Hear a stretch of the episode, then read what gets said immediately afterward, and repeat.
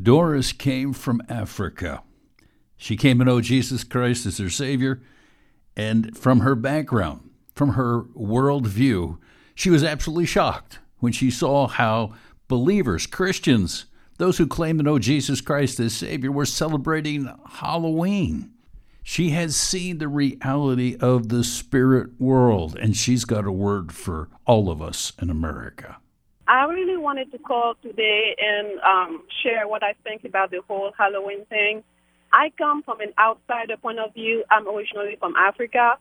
And I remember that after I got saved, it was like 10 years ago, and I was living with an American family explaining to me Halloween was, what Easter was, of a pagan origin. And yes, I would see them celebrating with their kids, so I just wanted to say that it gives a double, a mixed message to somebody who just got saved or to someone who is not saved at all because what makes the difference between us Christians and the rest of the world? We are supposed to be sanctified. We're supposed to be set apart for, um, for God. And we live in the world that we're not from the world, like the Bible says.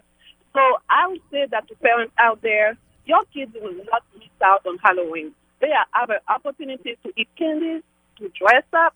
But why does it have to be the same night then all the pagan worshiping going on, the um, demonic sacrifice sacrifices going on? It doesn't have to be that way. We have to ask ourselves, if Jesus was walking this, the earth right now, would he celebrate Halloween? Would he partake into that? No, he would not. Because most Christians in America, honestly and sadly, think that the devil is some fictional character he is not. I come from a culture where I have seen witchcraft. People eat each other, like in the world, in the spiritual realm.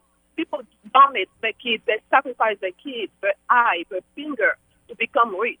They go to the sea to actually um, seal their alliance with the devil, transform into a mermaid, a wonderful woman, and they spend the night with this woman, which we actually see in Disney and people think it's so fun. Oh, it's Disney.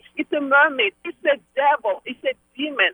So people need to wake up. Like the Bible says, my people is dying for ignorance. We need to wake up. It's a spiritual battle going on. My heart breaks when I see Christians are just acting just like the world in the name of fun. We have too way too much fun, which leads us to our own demise. In the name of fun, we sin. In the name of fun, we have premarital sex. In the name of fun, we drink. We need to be separate from the world. And my heart just breaks when I see that. That's all I wanted to say. I'm oh, no, no. You, you got, Doris, you need to keep going because the Lord sent you. I cannot thank you enough for calling. Because you see, what you have seen, I have seen here in the United States. I, have seen the same kind of thing that's in Africa. They just hide here, is what they do. And, and then we as Christians were lulled to sleep. You are absolutely right. And what the, what's the better weapon the devil will use that making believe that he does not exist?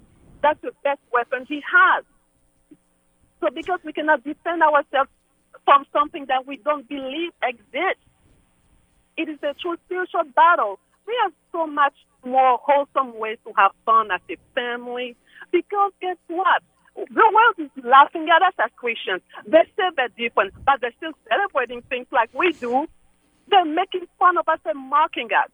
I just came from a Halloween luncheon at work, and I was proud to tell them, as a Christian, I do not partake, partake into that. Do not expect me to dress up in a nice way, though. But we have to stand strong for Christ. We should, we should just quit looking like the world, talking like the world, and hiding our Christian faith. This is how the world will see us differently because we are different don't ever stop with your passionate heart communicating what you've just communicated. I mean that. You've made my day. You're absolutely right. And I think anybody listening to me that really has the Holy Spirit knows that you're right. And you have challenged all of us, and I cannot thank you enough. I mean that. Thank you. Christians of America, please. I know you have all the abundance you have that you take for granted, but God is real. The devil is real stop lying on your laurels and keep wake up for God, please. You go to the third world country churches, That's where there is most revival because they have nothing. All they can hope for is God. All they have to hang on is God. And they're craving for heaven. They're craving for God to come back for the rapture. But we're sleeping in America because we have everything we want, everything we desire. And the devil loves it. Please wake up.